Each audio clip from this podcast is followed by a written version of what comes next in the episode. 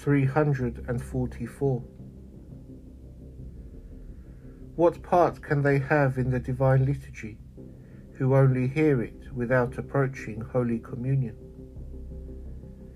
They may and should take part in the liturgy by prayer and faith, and especially by a continual remembrance of our Lord Jesus Christ, who expressly has commanded us to do this in remembrance of him. Luke chapter 22, verse 19. 345. What should we remember at that time in the liturgy, when the entrance with the Holy Gospel is made? Jesus Christ coming forth to preach the Gospel.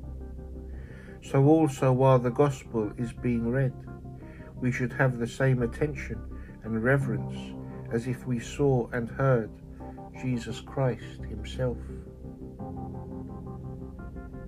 346.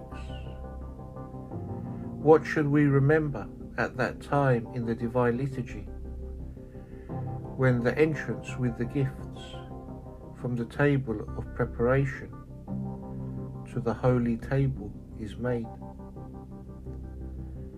Jesus Christ going to suffer voluntarily as a lamb to the slaughter, while more than twelve legions of angels were ready around to guard him as their king.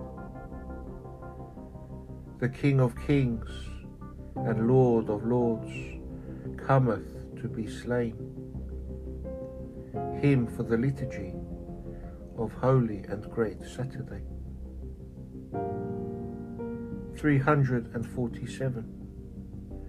What should we remember at the moment of the consecration of the sacrament and while the serving ones are communicating within the altar?